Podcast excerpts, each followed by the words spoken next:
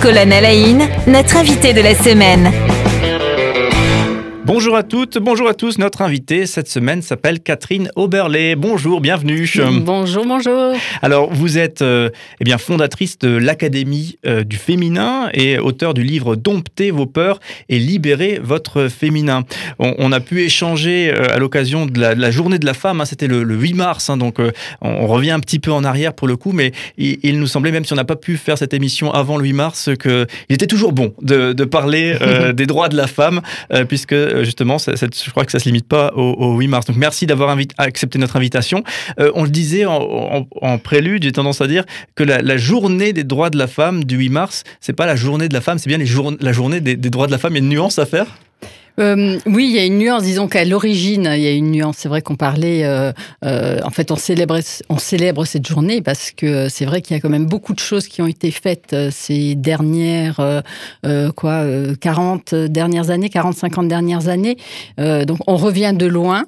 Et c'est vrai qu'il y a eu des lois qui ont été votées pour soutenir les femmes, pour aider les femmes, pour que les femmes aient petit à petit les mêmes droits que les hommes. donc, c'est plutôt dans, dans ce sens-là pour célébrer et donc c'est important. Et on se rend compte aussi que nos droits sont fragiles. Hein. Je pense notamment au droit à l'avortement qui peut être remis en cause régulièrement de différentes manières. Donc, euh, je pense que c'est pour ça que cette journée est importante. Mais en, même temps, euh, c'est joli aussi de se dire journée de la femme. Mais comme je vous disais tout à l'heure, alors pourquoi ne pas faire aussi une journée de l'homme hein? Peut-être qu'on y arrivera aussi. Mais de se célébrer, c'est toujours bon, quoi. C'est vrai que, parenthèse, hein, mon, mon, enfant qui a 6 ans était choqué d'entendre que le droit de vote des femmes, euh, c'était il y a moins d'un siècle. Il, pense, il, me demandait, mais pourquoi maman pouvait pas voter si elle avait été née un siècle plus tôt Oui, mm. c'est incroyable. Hein, c'est choquant pour lui, en tout cas. Oui, mm. bah oui, c'est bon, vrai que maintenant on peut le dire, c'est le siècle dernier. Hein, c'était, euh, je crois, 1945, le, droit de vote des femmes, euh, le, le, chéquier, le, le compte bancaire, c'était 1965.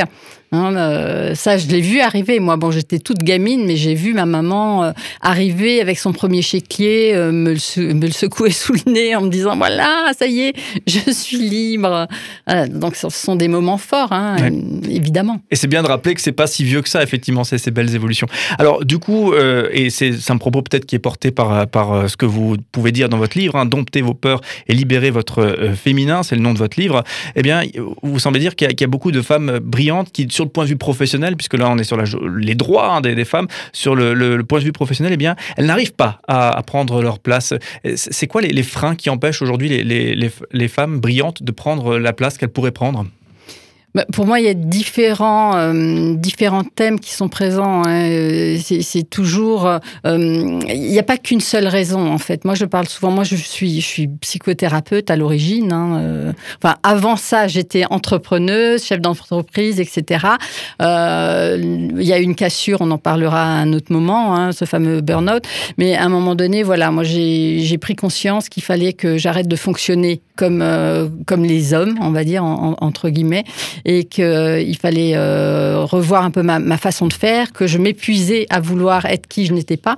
Et, donc, euh, la, la, question, c'est de, de prendre conscience qu'on a un potentiel, mais qu'on doit trouver notre manière de d'affirmer ce potentiel et de vivre pleinement qui nous sommes en tant que femmes aussi. D'arrêter de vouloir, comment dire, correspondre à des, à des attentes que les autres ont sur nous et auxquels on essaye de se plier, qui ne nous correspondent pas et qui nous épuisent complètement.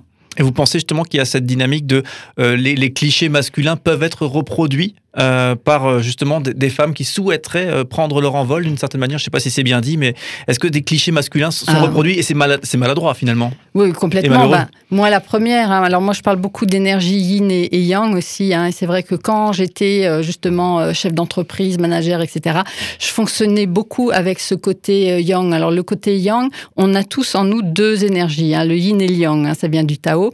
On peut dire, on, bah là, on schématise en disant masculin, féminin, mais ça ne veut pas dire euh, le sexe masculin, le sexe féminin. On parle vraiment d'énergie en soi. Et alors, je vais schématiser un peu, hein, mais le masculin, c'est le yang, c'est l'énergie de l'action, de construire, de, poser des règles, euh, de faire respecter, etc. Et l'énergie yin, qui est une, énergie plus douce, plus ronde, plus l'énergie de l'accueil. Et en fait, quand on est trop dans une des deux énergies, eh bien, si on est trop yang, on va s'épuiser. Si on est trop yin, eh ben, on passe pas à l'action. Donc on a besoin vraiment de, trouver un équilibre. On parle parfois de réconciliation entre ces deux énergies-là aussi. Et justement, les, femmes, souvent, en fait, on, s'est dit, bon, bah, il faut que je sois yang. Et moi, la première, hein, c'est ce que j'ai fait. Donc je vais agir comme les hommes. D'ailleurs, je travaillais dans un milieu qui était très masculin. Hein. J'ai conduit des camions, euh, j'ai chargé des avions, j'ai fait, des trucs où, vraiment, euh, je partais de l'idée que si un homme peut le faire, je peux le faire aussi où il n'y a pas de raison que je ne le fasse pas. Mais donc, euh, au-delà de la, de la force musculaire ou de, de cette euh, puissance-là euh, du corps, eh bien, il y a aussi quelque chose au niveau du mental à travailler. Hein. Et donc, ça, ça, donne quelque chose d'assez assez abrupt, assez rude parfois. Hein. Et donc, c'est pour nous les femmes bah, d'apprendre à y aller avec notre énergie à nous, hein, qui est peut-être différente de celle des hommes. Et on n'a pas besoin d'être euh, d'être dur, on n'a pas besoin d'être cassante, on n'a pas besoin de, vouloir faire absolument comme les hommes. On peut le faire différemment et se faire respecter quand même. Donc euh, je pense qu'il y a beaucoup de femmes qui, et j'en ai vu après, hein, lors de, networking, de réunions, de, de, euh, de, dirigeants que je rencontrais pour des coachings, de dirigeantes, pardon, et, qui, qui elles-mêmes me disaient, ah non mais moi, moi je travaille avec beaucoup d'hommes, et eh ben je fais comme eux en fait. J'ai la hmm. même attitude qu'eux et comme ça, ça fonctionne. Oui. Et alors justement, est-ce qu'il y, a des peurs euh, qui, bloqueraient euh, les, les, femmes? Alors notamment, j'imagine, issues de, de, construction sociale, l'histoire. Enfin, bien sûr, ça c'est, on l'a, tous comme le du visage en tête, mais après, des fois, comment faire, ça c'est un autre problème pour sortir de ça. Mais il y a effectivement des, des, des peurs qui visent plus spécifiquement les femmes, justement, de par l'histoire qu'on a, qu'on a construit. Alors, les, premières peurs pour les femmes, hein, euh, les peurs viscérales, hein, je dirais, euh, c'est de toute façon déjà la peur de se faire agresser, la peur de se faire violer, la peur de se faire rejeter. Euh, donc, donc on, porte quelque chose de ça en nous.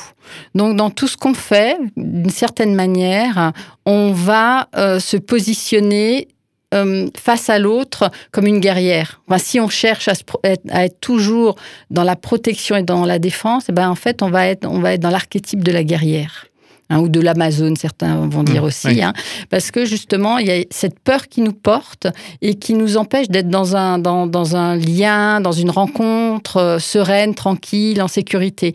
Donc, on va être un peu euh, dans, dans, dans la croyance que de toute façon, euh, on, va, on va vouloir nous faire du mal, ou on va vouloir profiter de nous, ou on prend un risque, ou on n'est pas en sécurité, ou il faut qu'on fasse attention. C'est toutes les phrases qu'on a pu entendre aussi hein, quand on était jeune.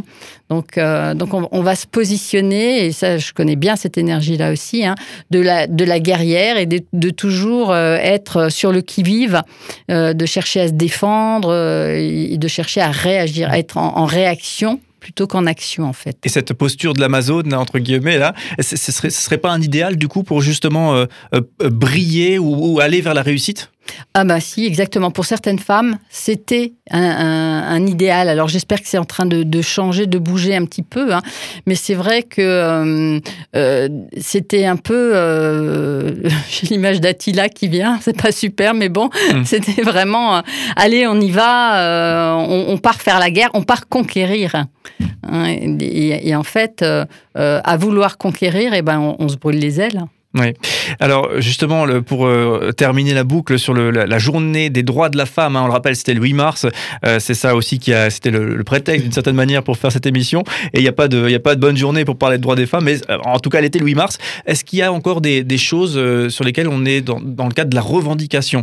En, matière de droits On entend, hein, puisque on semble dire qu'il y a beaucoup de choses lors de la culture de notre société, etc. Où beaucoup de choses sont à revoir. Mais est-ce que sur le, du point de vue juridique, est-ce qu'il y a des choses aujourd'hui? Il faut les travailler impérativement puisque ça, emprisonne les femmes aussi. Alors au niveau juridique, je ne saurais pas vous répondre exactement. Euh, euh, moi, ce qui me vient là, c'est au niveau des salaires. Il pas, faut pas qu'on lâche à, cet endroit-là parce que c'est encore une réalité. Les femmes gagnent moins que les hommes. Euh, je, trouve que c'est une aberration. Enfin, voilà. Pour moi, il y a une grille des salaires. En plus, c'est ce qu'on nous met souvent, c'est ce qu'on nous donne comme excuse hein, très souvent. ah, mais il y a, y a, une grille des salaires qui fait que, ben oui, mais donc s'il y a une grille des salaires, normalement, le salaire, qu'on soit un homme ou une femme, doit être le même.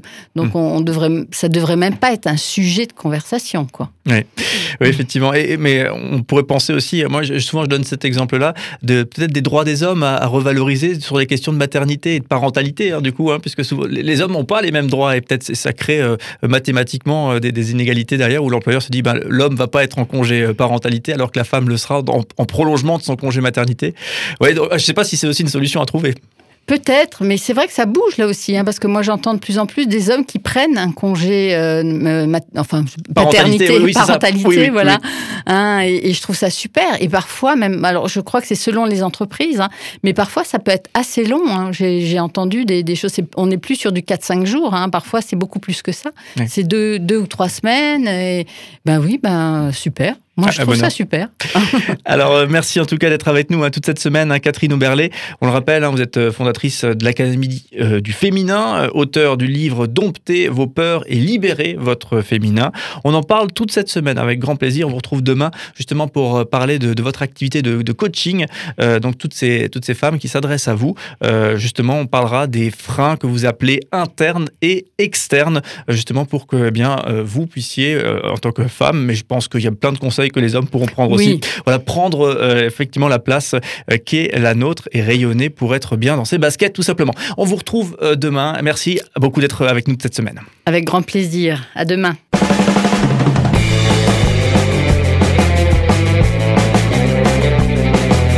Cinq colonnes à la notre invité de la semaine.